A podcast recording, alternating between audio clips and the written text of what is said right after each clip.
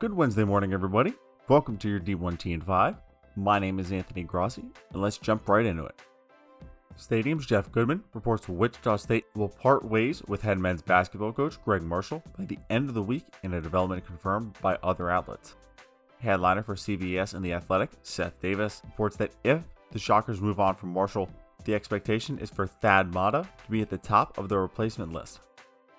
41 Purdue Fort Wayne athletic staff will be required to take 15 or more furlough days through June 22nd.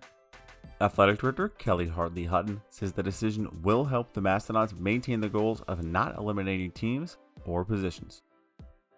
In the latest COVID updates, Louisiana Monroe's football game at Arkansas State this Saturday has been postponed to December 12th due to COVID issues with Louisiana Monroe. Several Cal football student athletes remain in quarantine due to contact tracing from one positive case on the Golden Bears team.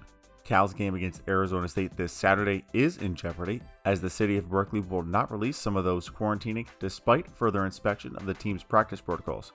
Head coach Justin Wilcox saying, quote, Players have done a really good job of trying to do everything we've asked them to do, that the institution has asked them to do, and what we thought that the state and local public health office was asking them to do. Despite the New Mexico State Board of Regents voting 5 to 0 to approve a plan for New Mexico State athletics to practice safely and play yesterday, Governor Michelle Lujan Grisham shut down the decision. Pitt will allow a limited capacity of 1,250 fans in the Petersen Event Center for hoops games this season. At Bowling Green, basketball and hockey games will be limited to the families of team members.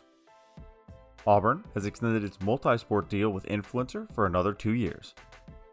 UNLV Athletic Director Desiree Reed Francois writes to her younger self on not holding to a strict advancement timeline, listening to understand, and embracing humility on her career path. Notably, writing, quote, So when you start to feel like your professional life is unfolding in a manner inconsistent with what you envisioned, take a deep breath and enjoy the scenic route. It is providing you with everything you'll need to fly. You have to demonstrate that you care, and you can't just assume people know that you do.